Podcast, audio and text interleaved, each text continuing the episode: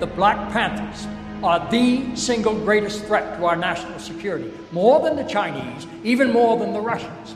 Our counterintelligence program must prevent the rise of a black messiah from among their midst, one with the potential to unite the communist, the anti-war, and the new left movement. We don't fight fire with five, we fight five with water. This man, We don't fight racism with racism, we gonna fight Frederick. Allen Hampton. We ain't gonna fight capitalism with black capitalism, we gonna fight capitalism with socialism.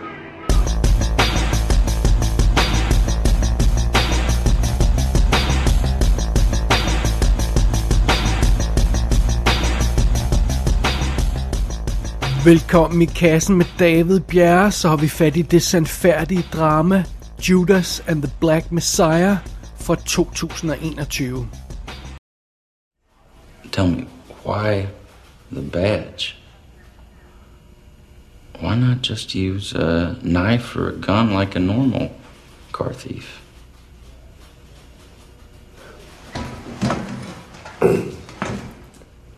Badge is scarier than a gun. Would you mind explaining that for me? Any nigga on the streets can get a gun, man. sir. A badge is like you got the whole damn army behind you.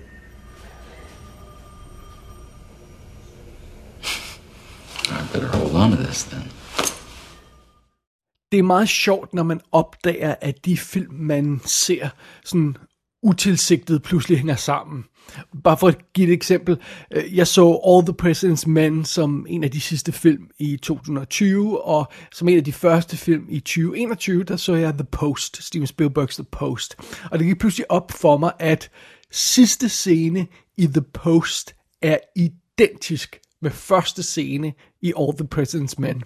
Det var, bare, det var bare lige sådan kortene øh, faldt. Det var ikke noget, jeg havde planlagt. Eller sådan noget. Det var bare sådan, da jeg sad og så de her film, så tænkte jeg, hov, de, de passer jo sammen. Og øh, i den forbindelse er det meget sjovt, at vi har fat i Judas and the Black Messiah, fordi den kommer jo altså som øh, en premierefilm fra HBO Max og stor biograffilm og sådan noget, men den falder jo altså også lige sammen med nogle andre film, vi har i tiden her. Vi har set øh, og snakket om her i kassen One Night in Miami fra 2020, som, som øh, udspiller sig i 1964 og fokuserer på nogle af de her emner, der, der handler om de sortes kamp for rettigheder og en færre behandling og alt det her løjse. Øh, så den film har vi set, den, den anmeldte vi for nylig her i kassen. Og for nylig så genså jeg også The Trial of the Chicago 7, som jeg jo så for i år, og som, som vi har, også har snakket om her i kassen, og som vi har snakket om i forbindelse med årsshowet. Men jeg genså den lige for nylig, og den følger også op på nogle af de her begivenheder i 60'erne. Og øh, en af de vigtige karakterer i den film, altså i Trial of the Chicago 7, er Bobby Seale. Og en anden bikarakter i den film er Fred Hampton.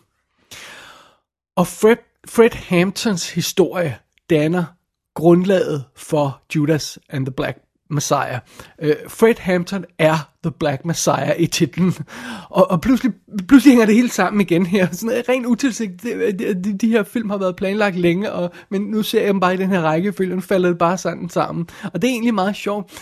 Øh, så vi kender faktisk godt den her karakter, The Black Messiah. Vi har set ham, altså Fred Hampton, i uh, The Trial of the Chicago 7. Det er ham, der sidder bag Bobby Seale i den film, og, ham, uh, og, og snakker med ham undervejs, og, og rådgiver ham. Um, så det er fint og vi kender godt den ene karakter, men hvem er så Judas? Well, det er jo så derfor, vi har den her film, Judas and the Black Messiah. Vi skal kigge på begge de her karakterer, og hvem er den anden? Jamen den anden, Judas, han er sådan set småforbryderen William O'Neill, også kaldet Bill.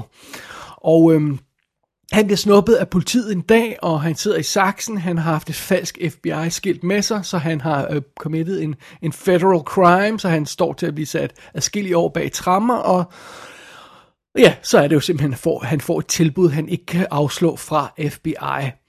Øh, øh, Bill O'Neill, han vil slippe for at komme i fængsel, hvis han bliver CI, altså Criminal Informant, eller som vi siger på godt dansk, hvis han bliver stikker for FBI. Og det FBI gerne vil have, det er, de vil gerne have ham til at infiltrere The Black Panther Party. Altså de sorte panter.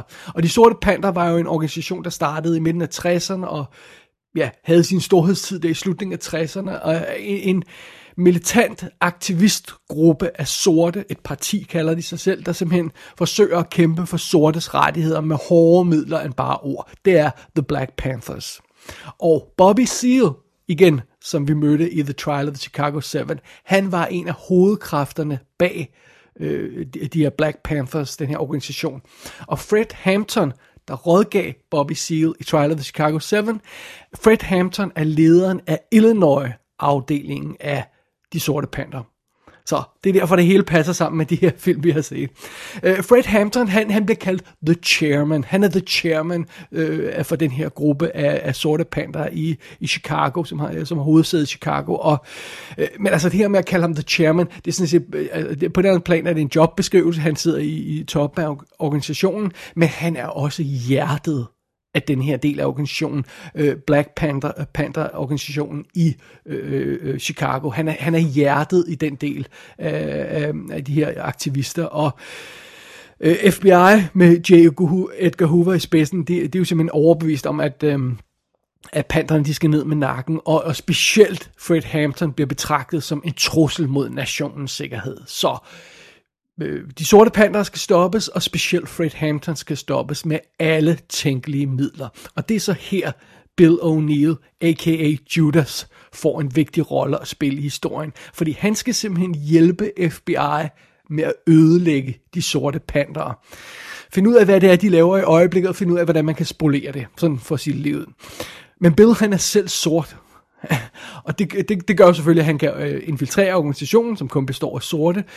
Men det sjove ved Bill er, at han, han har ikke meldt sig ind i den her kamp for sortes rettigheder. Han sidder over lige i øjeblikket. Han er egentlig bare mest fokuseret på at redde sit eget skin, og, og han er så tyv, så han forsøger bare at, at skrave penge sammen til, til at leve for, og Øh, så, så, så, så han, han har slet ikke tænkt over det her med, med, med panterne og, og hvad der ellers foregår i tiden. Men spørgsmålet, spørgsmålet er jo, om han kan blive ved med at sidde på sidelinjen og, og, og tænke, som han har gjort hidtil, når han, når han pludselig kommer til at stå midt i kampen for de sortes rettigheder. Og det er jo lige præcis det, som FBI beder ham om at gøre ved at sende ham ind i de sorte øh, panter. Han bliver bedt om at træde ind lige midt ind i heksekedlen, hvor det hele foregår. Så det er den historie, som Judas and the Black Messiah vil fortælle.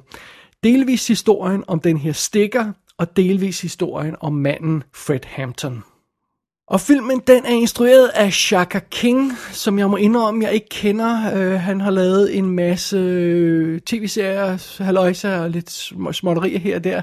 Uh, episoder af People of Earth tv-serien og High Maintenance, men ellers ikke noget, der jeg lige sådan bed mærke i. Øh, på rollelisten har vi Daniel Kaluuya, Kaluuya som man skal sige, øh, som spiller øh, Fred Hampton, og øh, Daniel Kaluuya har vi jo haft i kassen før i forbindelse med Queen and Slim, og øh, han havde også en lille rolle i Sicario, og, og ja, så kender de fleste ham naturligvis fra Get Out og Black Panther, han er blevet en stor stjerne efterhånden, han er super karismatisk at se på, han er det perfekte valg til rollen som, som Fred Hampton, øh, og han, ja, han, han, han er virkelig god. Som øh, Bill O'Neill, der har vi Lakeith Stans, Stanfield, og øh, ham øh, kender man måske også fra Get Out ham, der bliver snuppet i starten af den film, så har jeg ikke sagt for meget, og han er sådan lidt mere nervøs og stille type, og passer også virkelig godt til, til, til den her rolle som, øh, som øh, Bill O'Neill. Og igen, øh, øh Keith Stanfield ham, har, Stanfield, ham har man set sådan noget som Sorry to Bother You også, og Uncut Gems. Han dukker op flere steder, han har også et meget karakteristisk ansigt. Han er også super fed. Uh, som Roy Mitchell, der er den her FBI-agent, der ligesom står for at hyre den her stikker. Uh, I den rolle har vi Jesse Plemons, og ham vil man måske kende som... Øh, som en af, af, af personerne i The Irishman. Han er med i Game Night.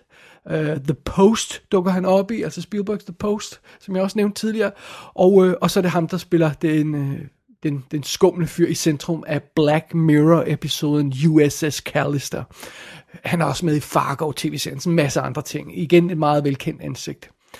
Og øh, ellers er der ikke så mange øh, ansigter, som jeg lige umiddelbart kendte på rollelisten, men vi får også lige øh, øh, Dominic Fishback med som Deborah Johnson.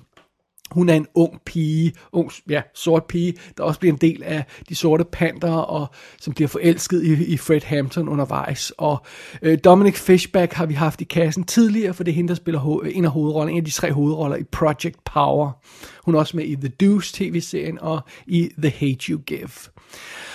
Og ellers dukker Ashton Sanders op som Jimmy Palmer, en af de her folk, vi har, vi har vi møder undervejs i de sorte panter. Det er ham, der spiller en af hovedrollerne i Moonlight. Øh, uh, L.G. Smith dukker op som Jake Winters, en anden af panterne. Uh, han er med i Detroit fra 2017. Og uh, Daryl Britt Gibson er Bobby Rush, som uh, også er en af de militante uh, Black Panthers. Og han er en af rapperne i You're the Worst tv-serien. Og så har vi en ganske kort optræden i ganske få scener fra Martin Sheen i tyk makeup som J. Edgar Hoover. Martin Sheen behøver næppe nogen introduktion, og øh, det er virkelig sjovt at se ham i... Man kan godt se, at han skal være øh, J. Edgar Hoover, man kan stadig godt se, det er Martin Sheen. Det er, det er vildt godt. Men øh, det er sådan umiddelbart rollelisten, vi har at lege med her i Judas and the Black Messiah. I believe I'm gonna die, no Corey. I don't believe I'm gonna die slipping on no ice. I don't believe I'm gonna die because I got a bad heart. I believe I'm gonna die doing what I was born for. I believe I'm gonna die half the people. I'm gonna die for the people because I live for the people. I live for the people because I love the people.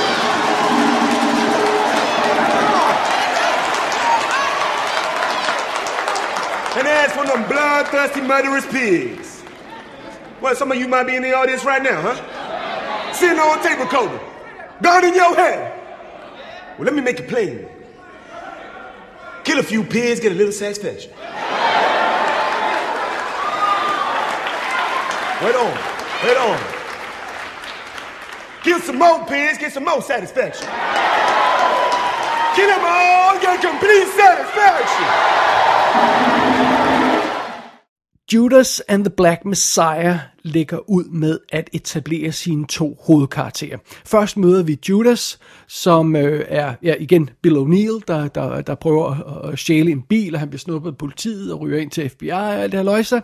Og derefter møder vi The Black Messiah, som altså er Fred Hampton. Han holder en vred tale for nogle studenter, de er de er vildt glade over, at de har fået lov til at navngive en, bygning, men han giver dem en ordentlig verbal røvfuld og siger, I må altså satse højere, I må kæmpe med mere, og der må være mere på spil her, og, og sådan noget. Så, så får vi sådan etableret de her to hovedkarakterer.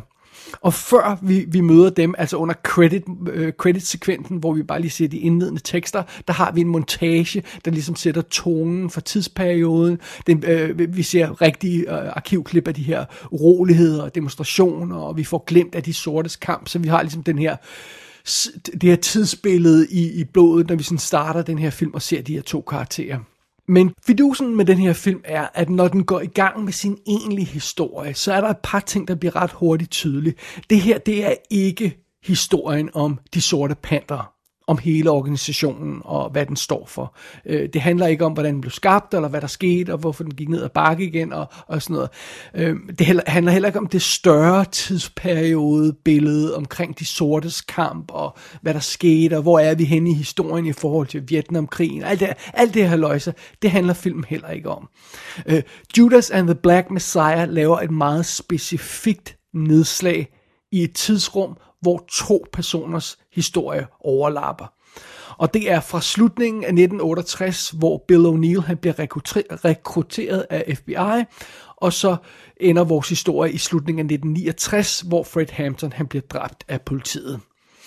Øh, så fordusen er lidt, hvis man er helt blank på denne her del af USA's historie, hvis man slet ikke har nogen referencepunkter overhovedet, så tror jeg muligvis, det er en lille smule svært at følge med og finde ud af, hvad det er, det her går ud på, og hvorfor den her kamp eksisterer.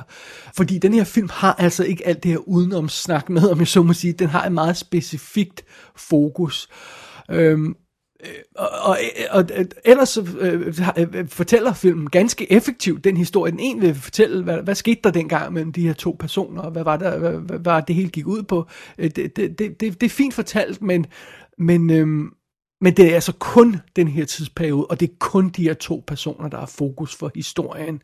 Det skal man måske lige være ops på. Det kan godt være, at man, man lige bliver nødt til at lave et par Wikipedia-opslag på nogle af de her karakterer, før man går i gang med filmen. Øhm, så øh, på, på en eller anden måde, øh, øh, så synes jeg måske, at man kan sige, at filmens fokus er en lille smule spøjst.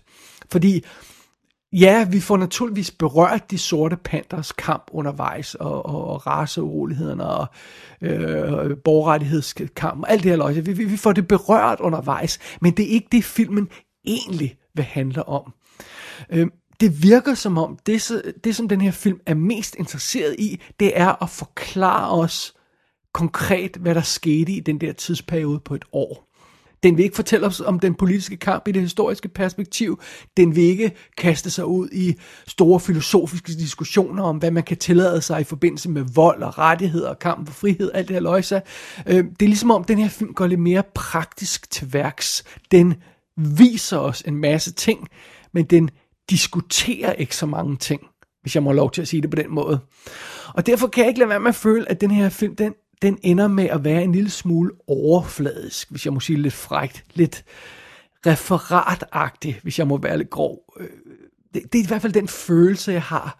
Øh, øhm, altså, jeg forstår, øh, øh, hvem Fred Hampton er, og, og hvad han gjorde, øh, øh, og, og det bliver forklaret i filmen og sådan noget, men, men, men hvorfor gjorde han de her ting? Hvad ligger der i hans baggrund? Hvor kommer han fra? Hvem er han egentlig? Øh, det, det må jeg indrømme, det, det giver den her film ikke noget indtryk af. Og, og selv, selvom, selvom filmen er, er god til at vise os, at, at der er den her figur, og han, det her, det han gør, og han har forskellige facetter af sin, sin personlighed, øh, det, det er med i filmen, men det er ligesom om, at den ikke rigtig kommer ind under huden på sine karakterer, den her film. Og det, øh, det er et problem i forbindelse med Fred Hampton-karakteren, men det er et endnu større problem i forbindelse med Judas-karakteren. Fordi jeg synes, det er svært at gennemskue Bill. Øh, og han, han, den her karakter er isoleret, og han, han har ingen at snakke med, så han får aldrig chancen for at forklare, hvad det er, han tænker på, og hvorfor han gør, som han gør. Han, han har ingen at snakke med, han er helt isoleret. Øh, når, når vi starter den her film, øh, vores historie her, så, så, så bliver øh, Bill jo sendt ind i The Black Panthers, og, og, og han skal spille dedikeret medlem af den her gruppe. Han skal spille, spille en sort mand, der kæmper for sortes rettigheder, selvom det er han ikke. Han er fløjtende ligeglad. Øh, men på et eller andet tidspunkt, så holder han op med at være ligeglad, og det føles som om, han reelt er med på kampen, eller i hvert fald har noget investeret i den her kamp. Men så alligevel ikke, fordi så er der andre scener, der ligesom peger i en anden retning, og jeg synes aldrig, filmen rigtig får boret dybt ind i hans motiver og tanker, øh, den her stikker, og, og øh, så, så det, de her skift, der sker i hans karakter undervejs, og den motivation, der, der, der ligger bag, jeg, jeg synes ikke, den bliver udforsket ordentligt nok. Jeg forstår ikke altid, hvorfor han laver de skift, han gør, øh, den her stikkerkarakter Bill.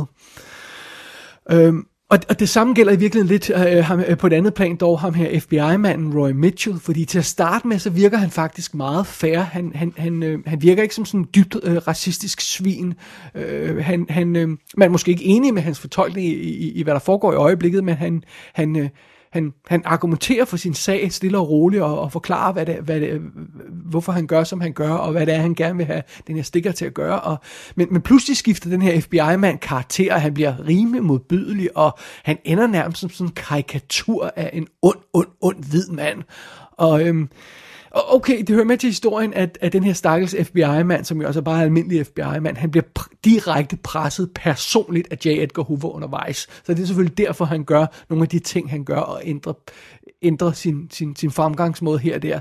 Men jeg synes alligevel ikke rigtigt, at de her forandringer i hans karakter er helt retfærdiggjort af filmen og, og forklaret af filmen. Og, og det skyldes igen den her lidt overfladiske tone. Den, den den kommer simpelthen ikke nok i dybden, den her film. Og jeg tror også, det er derfor, at der mangler en, en, en følelsesmæssig komponent undervejs i den her historie. Der, øh, den her historie. Der mangler simpelthen mo- momenter, der virkelig brænder igennem. Øh, øh, øh der er en, en, en håndfuld scener, der virker virkelig godt, hvor man måske kommer lidt op i et røde felt, men det er ikke helt nok. Altså bare tage den, øh, hvad der burde være den mest chokerende scene i filmen, det afgørende moment, hvor Fred han bliver henrettet af politiet. Den scene har slet, slet ikke den, den, den gennemslagskraft, jeg vil forvente. Den gør slet ikke det indtryk, jeg vil forvente. tag sådan en film som One Night in Miami, som vi har, har, har snakket tidligere om her i kassen. Den var meget bedre til at brænde igennem på debatten og de sortes kamp og de forskellige meninger om, hvad er det rigtige at gøre, hvad kan man tillade sig, hvorfor kan man det, øh, det og hvor står vi hen, hvad skal vi kæmpe for, alle de der haløjse ting. Jeg føler slet ikke, de er med ordentligt i den her film. Øh, øh, Judas and the Black Messiah har desperat brug for nogle af de skænderier og diskussioner, som One Night in Miami havde. Det, det, det, det, det, det mangler simpelthen, synes jeg, her i den her historie. Og, og, og det er synd, fordi øh, overfladen er egentlig på plads i den her film. Judas and the Black Messiah har den rigtige stil, den rigtige vibe, den har stemningen for tidsperioden på plads. Øh, den ser rigtig ud, de her Black Panthers, når de samles og, og, og, og giver deres øh, håndtegn og alt det. Altså, det føles rigtigt, det føles autentisk, det ser, det ser, det ser spændende ud, det, det ser engagerende ud, og Filmen er også velspillet, som sagt. Jeg roste et par skuespil undervejs. Der, der er mange der, af de her skuespil, der er virkelig gode og brænder igennem. Men selve historien mangler det her dybe spadestik, hvor man, man, man kommer lidt dybere ned i den her konflikt og får diskuteret nogle af de ting, der, der, der, der er begravet i den. Det, det, øhm, det føler jeg virkelig, den her film mangler. Jeg føler, den mangler, som jeg nævnte før, den her følelsesmæssige komponent, hvor man virkelig bliver vred og virkelig bliver engageret. Øhm, ja, det er igen det her lidt overfladiske stemning, der er over, over filmen. Øhm, Judas and the Black Messiah gør noget spøjst. Filmen starter med et interview med Bill O'Neill, den her stikker. Og det er Lakeith, øh, Lakeith Stanfield, der spiller O'Neill i en lidt ældre udgave, om jeg så må sige. Det er rekonstruktionen af et interview til en dokumentar, der blev optaget i 1989. Øh, så vi starter altså med det her, der ligner et dokumentarklip, men som er fake. Og filmen slutter med at vise os det rigtige klip med den rigtige Bill O'Neill fra den rigtige dokumentar sådan så den film starter med en fake udgave og slutter med en rigtig udgave af samme klip. Det er decideret samme klip. Øhm, men klippet i slutningen af filmen fortsætter lidt længere end det i starten. Og her fortæller Bill lidt mere om de ting, han gjorde, og det er hans tanker. Og bare de få ekstra sætninger, som den rigtige Bill siger i slutningen af filmen for det her dokumentarklip, bare de få sætninger giver karakteren en helt anden vinkel det, øh, det her klip, vi ser til sidst i filmen, det her rigtige klip med Bill, øh, øh, stikkeren Bill, det, det klip, det åbner simpelthen døren for en historie, som jeg føler, filmen slet ikke fortæller. Øh, og det klip, øh, man ser til sidst, det giver indtryk af en person, der ikke rigtig stemmer overens med den, det portræt den, af den her karakter, vi har set i løbet af filmen. Og det virker bizart, synes jeg. Øh, og, og, og, og så er det jo altså også, at, at at, at det, det begynder os at gå op for os, at, at, at, at, at, at hvis man ikke har opdaget undervejs, sådan, specielt når det her slutklip kommer på, øh, det, det går op for os, at, at Judas and the Black Messiah ikke fortæller hele historien om Judas. Der mangler altså noget. Men det fortæller heller ikke hele historien om The Black Messiah. Øh, det virker som om, at begge de her karakterer er vigtige nok til at få, have gjort sig fortjent til en grundigere behandling. Ligesom om de bliver presset sammen i samme film, og så får de halvdelen af, af scenen hver, når, når det de har gjort, og, og øh, den rolle de har spillet i historien, måske i virkeligheden fortjener, at de fik hele scenen hver for sig, i en stund i hvert fald. Og øhm, det er ikke fordi det her det ikke er en solid film som sådan. Den er velproduceret, og, og, men altså den, den, den mangler noget, og den kommer ikke op i det røde felt undervejs. Hvis jeg skal være en, en lille smule hård igen, så synes jeg, at Judas and the Black Messiah føles lidt for ukompliceret. Ofte en smule ordinær. Og meget kan man sige om de begivenheder, den handler om, og de begivenheder, der udspillede sig dengang i 1960'erne. Men jeg tror ikke, man kan kalde de virkelige begivenheder for ukomplicerede og ordinære. Og måske derfor så føler jeg, at de ikke helt får den rigtige behandling i den her film.